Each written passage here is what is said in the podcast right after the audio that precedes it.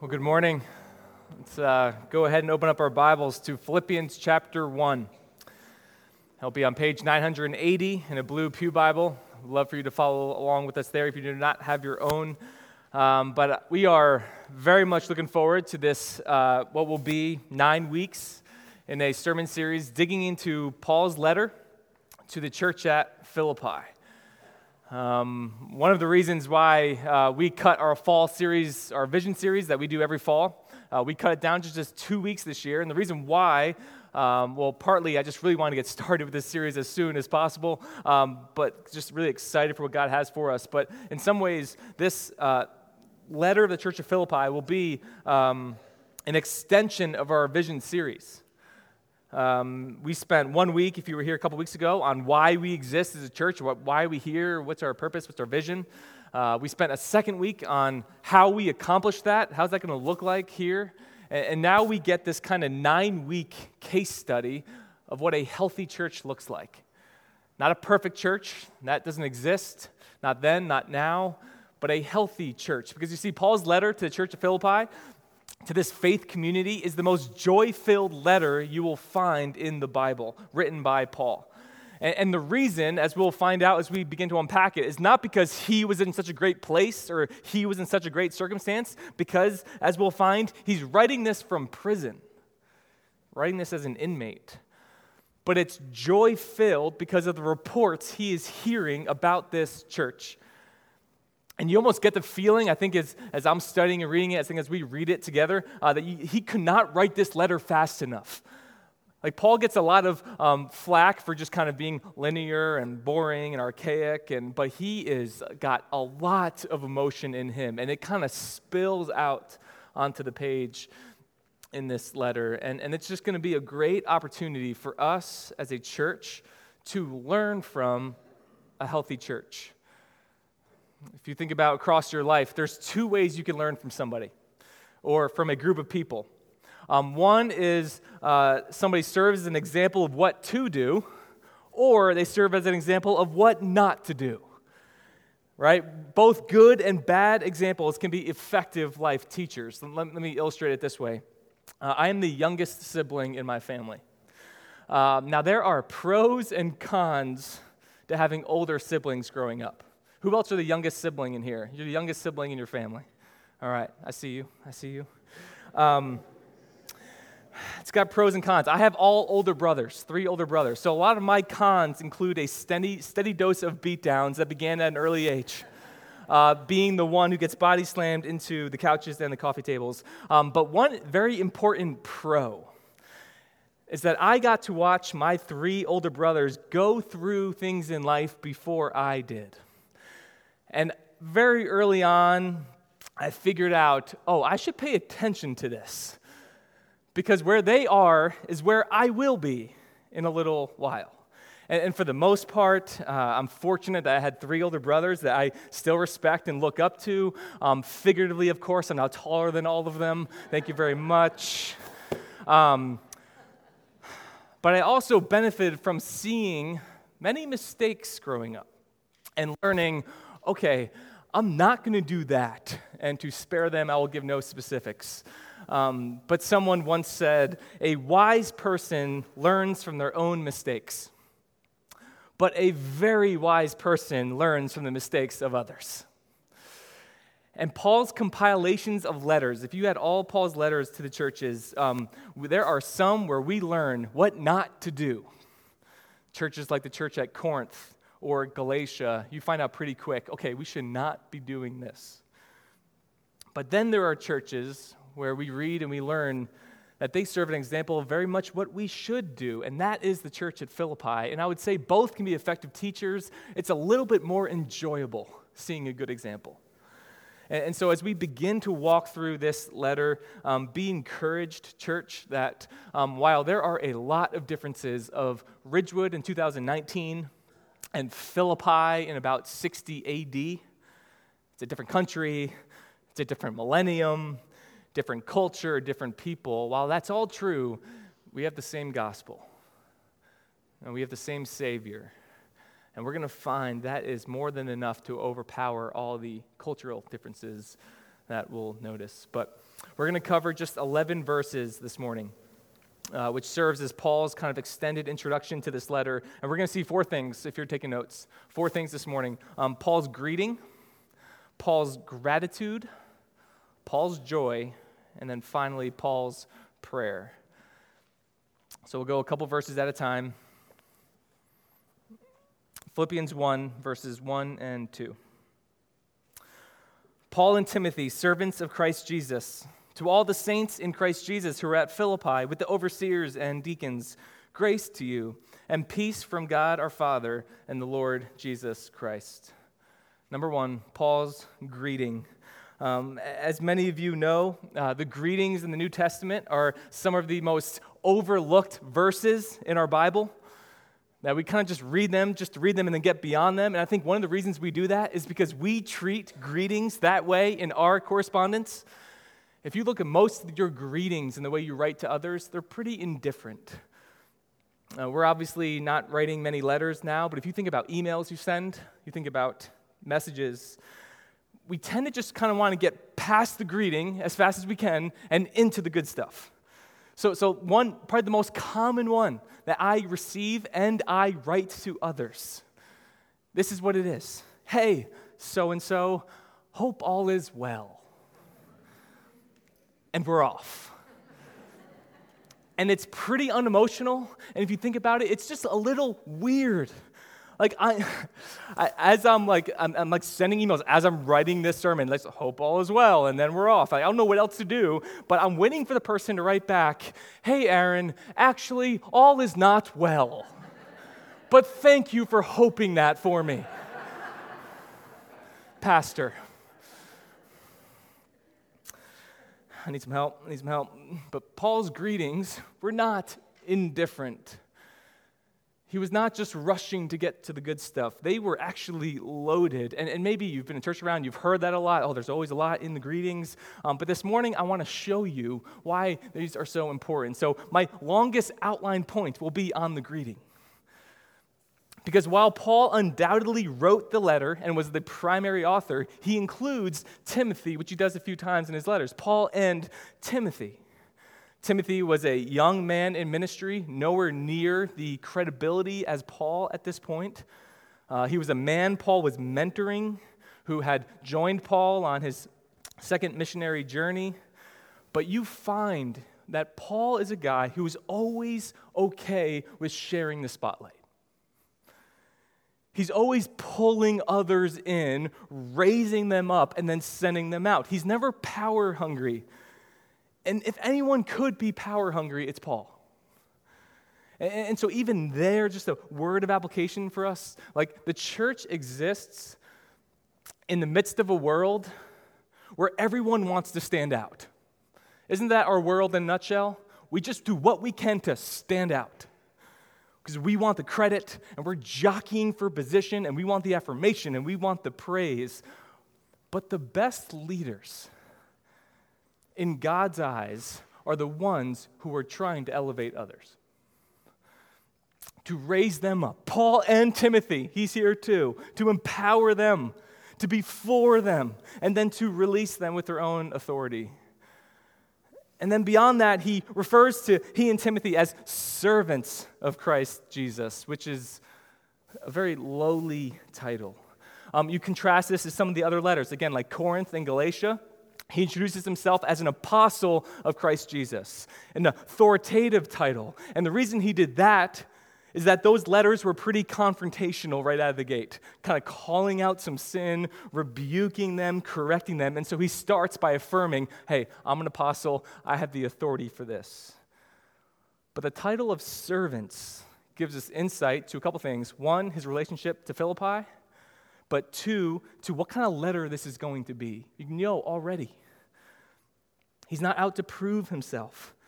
He's not boasting in himself. He's boasting in his service to Christ. That Greek word servant, it can also be translated slave. In the Greek culture, it's a negative connotation. You do not want to be a servant in Greek culture.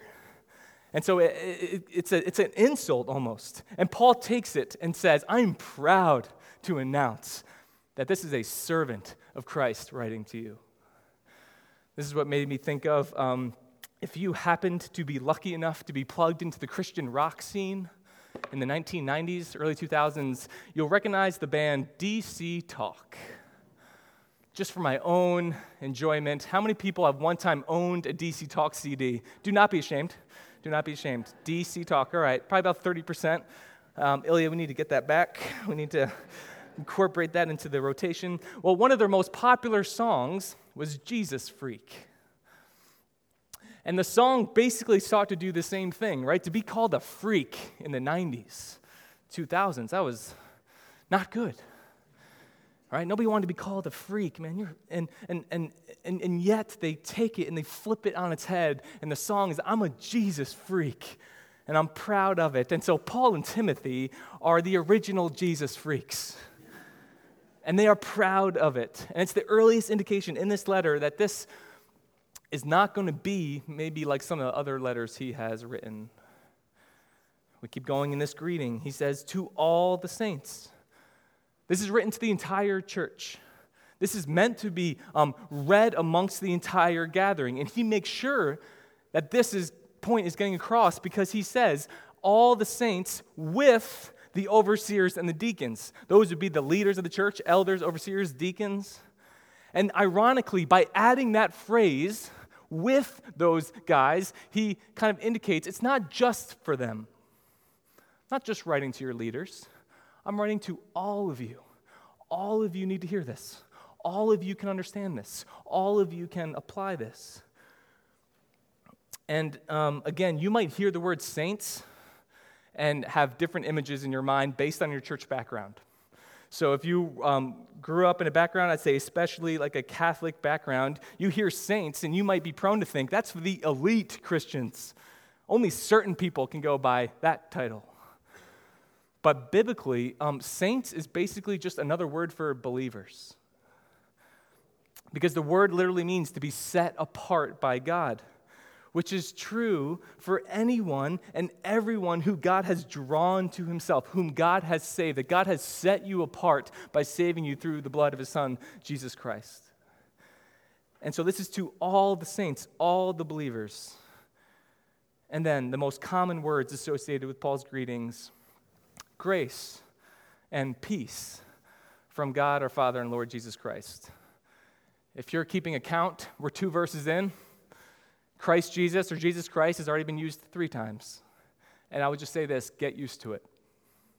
This letter elevates Christ. It points to Christ. It flows from Christ. It gives glory to Christ. It is the epitome of Christ centered. And grace and peace. Why those words? A couple reasons. Um, grace was the traditional greeting amongst Gentile Christians and peace was the traditional greeting amongst Jewish Christians.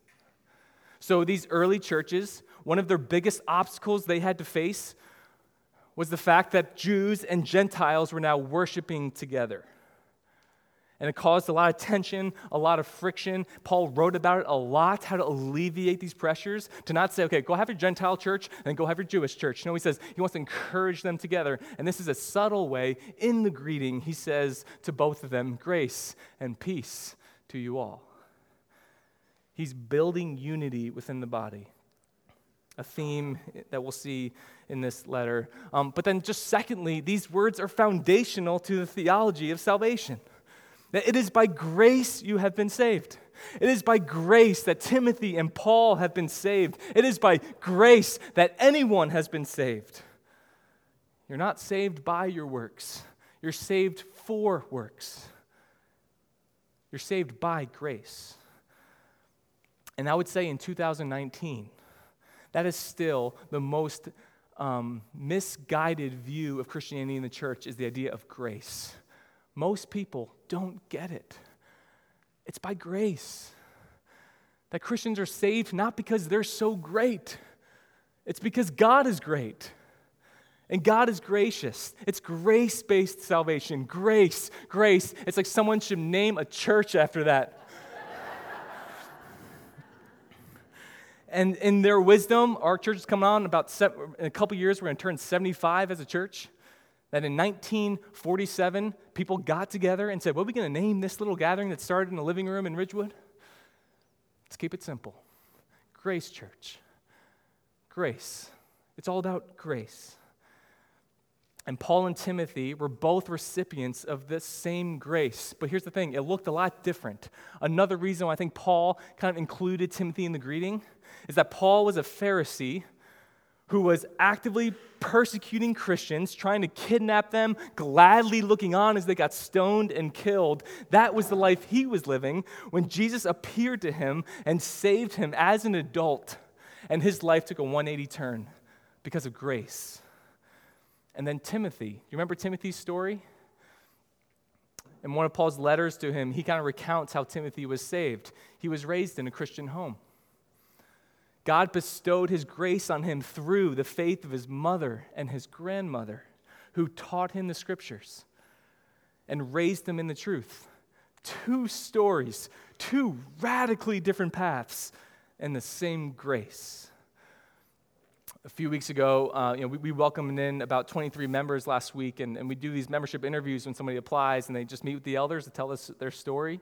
And it's really one of the best parts about being a pastor is being able to hear the stories of how God saves them.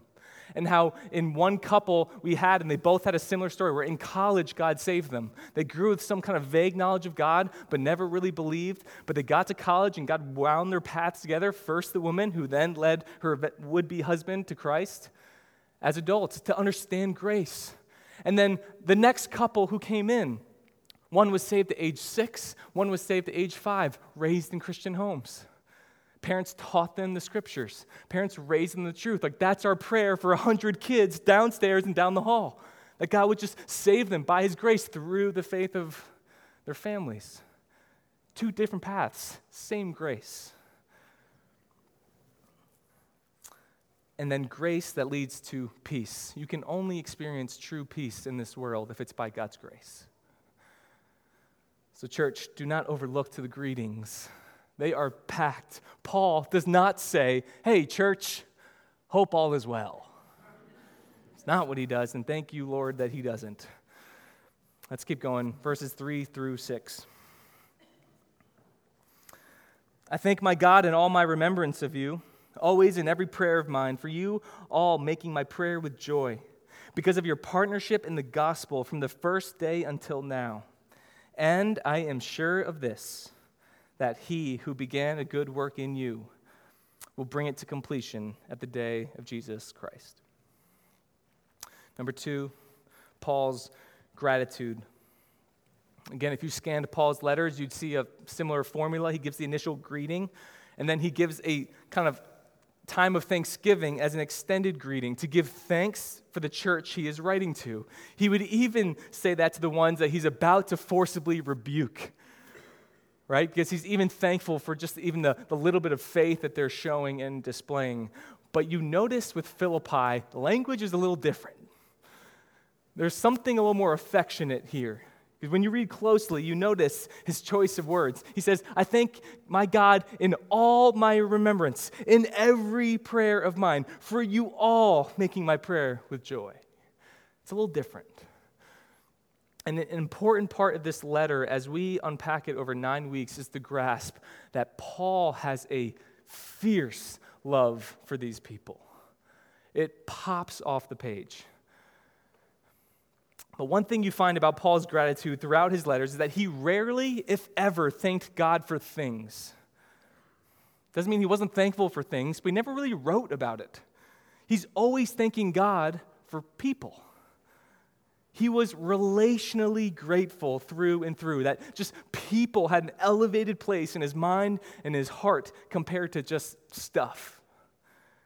And yet, he's not having an over romanticized version of these relationships. He knows they're messy. All relationships are messy, especially those in the church. We're a bunch of sinners doing life together, and that can get messy. And we see it even in the book of Acts, which kind of chronicles the start of the church. Wow, he had disagreements with people and they had to part ways because they just, just couldn't travel together anymore. He talks about men who have abandoned him in 2 Timothy when he's writing to Timothy at the end of his life, men who have just left him, deserted him, and it hurt. People caused him a lot of pain. And yet, he's always putting forth relationships are worth it. especially in the church. They're hard and they're messy and there's a lot of sin, but they are so worth it because it makes you vulnerable and exposed. And yet, God's grace works through us and through others in those relationships to the point where, if by God's grace we live until old age and we are laying on our deathbed and we have the time and the clarity of mind to look back on our life, what are we thankful for? We're all going to be thinking about people, not the new three wood I got this last summer. I'm, I'm grateful for that three wood. It doesn't work. It doesn't work. It still goes that way. But, like, ultimately, it's people that are going to leave the deepest impression, the deepest gratitude. Stuff is going to come and it's going to go, and everything we own is going to be in the junkyard soon. But people, that's who he wants to be thankful for. And Paul is just overflowing with thankfulness for this community of believers. Um, and, and it's interesting. We don't know a lot about the church of Philippi throughout our Bible, but we do know how it started. We know its first three members of the church. If you go to Acts 16, you'll have to go there now, but I would encourage you to read it maybe later today. Um, Luke records Paul's trip into the church, into the city at Philippi. It occurred during his second missionary journey, which he originally planned when he set out. He was originally just going to retrace the steps of his first journey and just go back to those churches and strengthen them and encourage them. Um, but what happens is Luke tells us that the Holy Spirit kept him from doing that started closing doors, literally closing roads and having to divert where they were going all along their way, blocking their path. And then Paul gets this vision of a man saying, Come to Macedonia and help us. And he follows this vision to go to the region of Macedonia, setting sail from Asia to Europe, and then walking inland to the city of Philippi. We have a map. It's not a great map, but it's a map. Um, starting in the bottom right, that is Asia. It's the first time the gospel goes to Europe in his second missionary journey. Crosses the sea, lands at that city I can't pronounce, and then they go on a journey up middle center up to this city of Philippi. Here's the thing about Philippi not a really large city, not a ton going on there. It's not Ephesus, it's not Corinth, but it would be the first place in Europe where the gospel would be preached and a church would be planted. And so, just as an aside here, there's just encouragement for us in this. Paul thought he was going to be going one way, and the Lord diverted his path. Which I assume for Paul was discouraging at first, not the plan. And I know there's several in here, maybe many in here, some of which I know about your story, others you don't. But if you had to sum up life right now, you'd say, I didn't think I was going to be here. I thought I would be somewhere else by now. Whether that's a physical location, I just didn't want to be here. I'm here. I don't want to be here. Or it's a, it's a season of your life. I thought I'd be so I thought I'd be a little further along. I thought I'd be in a different stage. I just didn't think I'd be here right now and for others that you are where you are right now and just you're just giving God glory for that. But a year from now, you might not be there. You might be somewhere else. And either way, just encouragement for us be where you are when you are. God does not make mistakes. And God will carve out a path even when we're confused, even when we're discouraged, even if we're just like, I thought I was going to be somewhere else to just find encouragement that where you are right now is exactly where God has you. And there's work to be done where you are. I'm not saying pursue a different path. I'm not saying not to pursue a different path, but I'm saying you are where you are. And God can use you right now where you are when you are. But if you were to read Acts chapter 16, it tells the story again of these first three members of the church of Philippi. It's two women and one man.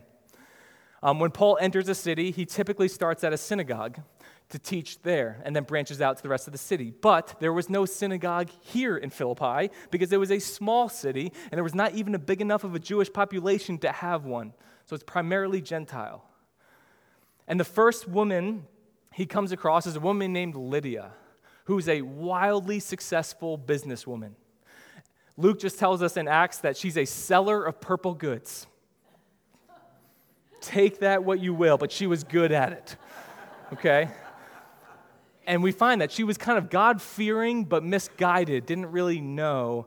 And she was leading this women's group down by the river, and they engage Paul and Timothy, and they hear the gospel, and by God's grace, they believe, and they're all baptized, and then they go back and stay at Lydia's home, who apparently has a large home, because most commentators believe the church of Philippi met in this home. It's the first member.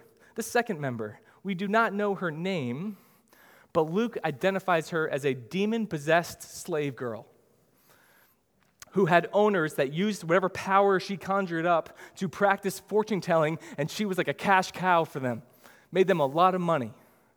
And she's following Paul in the streets, kind of um, pestering him, mocking him. And Paul just has enough, turns around and exorcises the demon on the spot. And her owners are ticked. Why? because their moneymaker is now not possessed anymore. And so they cause up a stirring. They get the town to turn against these two guys who are here doing strange things, get them thrown into prison. So if you're tracking, we have Lydia, we have a not anymore demon possessed slave girl, and now they're in jail. And of course, because he's Paul, he's singing hymns while in jail all night. And then an earthquake comes and opens the doors of the jail so all the prisoners could go free. And there's a Roman jailer who's on duty, sees this happens, assumes they're all going to leave. It's going to be on my watch. And so he proceeds to draw his sword and prepare to take his own life. And Paul goes, Whoa, whoa, whoa, whoa, whoa, from inside the jail cell. He goes, Buddy, settle down. We're all still here. Don't hurt yourself. And the jailer uh, knowing their faith because he listened to them sing all night, goes, Okay, what do I got to do to be saved? How are you going to act like that unless that's not real? I want, I want what you got. What do I do to be saved? And Paul says, Brother, believe in the Lord Jesus and you'll be saved. And he gets baptized. Read chapter Acts 16. Read Acts 16 later. Your Bible is awesome. It needs to be read. And with that, the authorities of the city are all kinds of freaked out now. And they deport Paul and his crew out of the city. But the church has started. You have Lydia, you have a former demon possessed slave, and you have a duty bound jailer. How good is our God? How weird was that first members meeting they had? But by God's grace, this church was planted and it begins to grow, and he, they appoint their own elders and deacons. And this is the group that Paul is writing to, and he loves them with such gratitude and joy because they are evidence of a sovereign, all knowing God who will not lose. And he's grateful for them because of, quote, your partnership in the gospel from the first day until now. You know, if we had a subtitle for this whole series, that would be it Partnership in the Gospel. Some of your translations might say fellowship in the gospel. But I love the phrase partnership because of just the, the meaning it reveals. That, that Paul is not lording over this church in any way. He's not creating a hierarchy of super Christians and all you common folk. There are no gaps. He says we are all partners in the gospel together. And when we think in our modern minds about the status of partner, we often think in kind of corporate terms. We think of law firms. Uh, if you were to right now Google, what's it mean to be a partner in a law firm? You'll read this. Making partner in a law firm means no longer working for the partnership as an employee, but becoming one of the owners of it, thus sharing in the profits and the risks. What a word picture to apply to the church. Now, brothers and sisters, for all who are in Christ, you are invited to be partners in the gospel. This is the status Christ gives you when he died for you, and by faith you believed in him, that we are partners. We become owners. We are all sharing in the profits and the risks. Lydia, partner in the gospel. Slave girl, partner in the gospel. Roman jailer, partner in the gospel. Welcome to the Church of Philippi. Welcome to Grace Church. Welcome to the Church of Jesus Christ. And then verse 6 might be one of, if not the best verses in the Bible to memorize. It's a verse of assurance that we need day in and day out. I'll read it again. And I am sure of this, that he who began a good work in you will bring it to completion at the day of Jesus Christ. In all seriousness, one of the reasons I want to treat, preach through the book of Philippians is because it seems now more than ever we are in such an anxious age. And there's nothing more in our church body that we struggle more with than anxiety. And that's not condemning, that's just telling us of what the reality of our day right now. And if you are struggling with anxiety, know that you are not alone in this church and not by a long shot.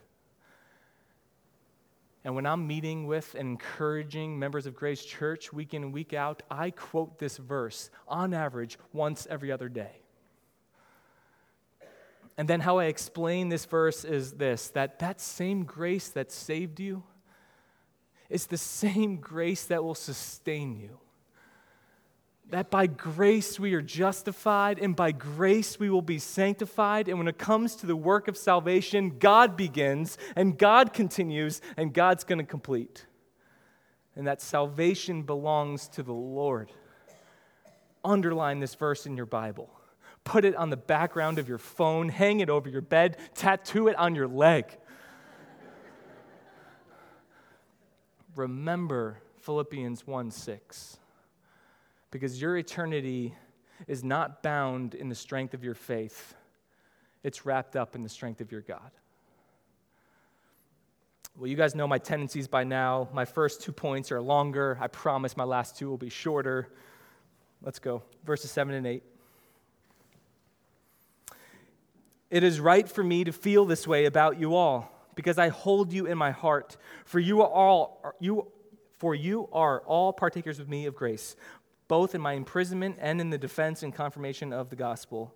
For God is my witness, how I yearn for you all with the affection of Christ Jesus. Number three, Paul's joy.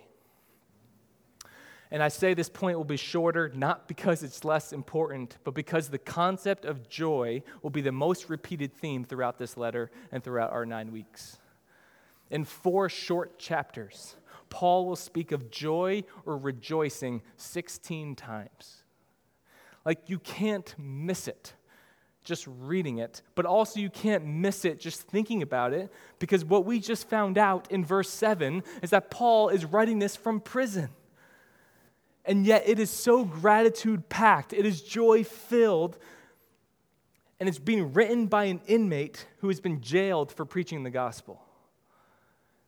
And this will get unpacked further in next week's passage. He'll kind of tell about his situation some more. But here's the headline point in bold letters from Paul Joy is not contingent on circumstance. I've preached about this before, but we're going to see again on repeat that there's a difference between joy and happiness for the believer of Jesus Christ. Our world treats them as synonyms. They're related, but they are very distinct. Happiness is contingent on circumstances, joy is not for the believer in Christ. And the reason, hear me, the reason is because joy is an attitude and happiness is an emotion. Paul can and will command joy in the lives of believers because it's an attitude we choose. This fallen world can take our happiness, it can take it very fast, but this world cannot have our joy. And Grace Church, just know that your joy is not for sale. Do you know that? It's no one else's to take from you because it is yours in Christ Jesus until the end. Because he began and he's going to continue and he'll complete it. And if that sounds foreign to you, like that just sounds unrealistic or mystical or just far fetched, like how can you be joyful in suffering? It doesn't make sense. It's wrong. Brother, sister, I'm just glad you're here. I encourage you to keep coming for this series because God has a word for you. We're going to talk a lot about joy. And something I will always remember from a child is an acronym of J O Y that I'll never forget. And it is corny. And you know what? The corny things stick, so we got to deal with it. I'm sure many of you have heard this too. J O Y, Jesus, others, you. This is the recipe for joy in that order. It's not that you think low of yourself, but you think of Jesus and others first. So, do you lack Jesus? You're going to struggle with joy. Do you lack gospel partnership with others? You're going to struggle with joy. Do you just focus on yourself and block everything else out and it's just you and you and all about you? Guys, you're going to struggle with joy. But with this recipe, you will have joy and you will have joy to the full. All right, let's finish this passage, verses 9 through 11. And it is my prayer that your love may abound more and more with knowledge, with knowledge and all discernment, so that you may approve what is excellent, and so be pure and blameless for the day of Christ, filled with the fruit of righteousness that comes through Jesus Christ to the glory and praise of God. Final point Paul's prayer. These verses, 9 through 11, you could probably say they serve as the thesis for the rest of the letter. This is his prayer for the church, this is his hope for the church. And everything that comes after it is going to point back to this prayer and this hope that their love may abound more and more. Uh, one commentator noticed that Paul did not add an object to the command to love. Do you notice that? He doesn't say love blank, he just says love more and more. And the reason is because our love is a package deal. A church's love for God will spill over to a love for one another. They are two in one. A church that loves God will love one another. It's going to be messy, but it's going to be a messy, good kind of love. And to put it negatively, a lack of love for one another in the church exposes a lack of love for God. It's a package deal. It makes me recall Jesus' letter to the church at Ephesus in Revelation chapter 2. Um, he starts out by praising them for their doctrine. He goes, You guys believe the right things. You got it down. You're even defending it well, driving out false teachers. But then this, Revelation 2 4. But I have this against you, that you abandoned the love you had at first. People will often ask, what kind of love is Jesus talking about there? I think it's the same as Philippians 1. I think it's a package deal. They lost their love for God. They knew about Him, they knew the doctrine, but they stopped loving that which they knew. And that spilled over to a lack of love for one another. And it was so serious that Jesus made a point to tell them, guys, if you don't repent of that, I'm going to turn off your light. So, by God's grace, the church at Philippi is not like Ephesus at this point. They are demonstrating this love. So, Paul wants to be the wind behind their sails. He goes, Guys, you're doing great. Keep it up. Keep going more and more. Keep loving with knowledge and discernment. In order to love God truly, we need to know God rightly. If you've been around our church for a while, this statement won't surprise you, but theology matters right belief matters. It's not relative based on your truth or my truth. There's just truth. And a right view of God matters. And that alone will not transform you. Just knowing the right answers won't transform you, but knowledge is required for true transformation. It's a key part. We talked about last week in our vision series. You cannot separate mind and heart. You, you don't have to choose one, it's both that we think about God and we dwell upon God and we engage our minds, and that is the fuel for the motion of our hearts. And then discernment. Love with discernment. It's interesting, it's the only time in the New Testament that Greek word is used. But it's found 22 times in the Greek translation of the Old Testament. You know where which book it's found in all 22 times? The book of Proverbs. That we just spent nine weeks in over the summer.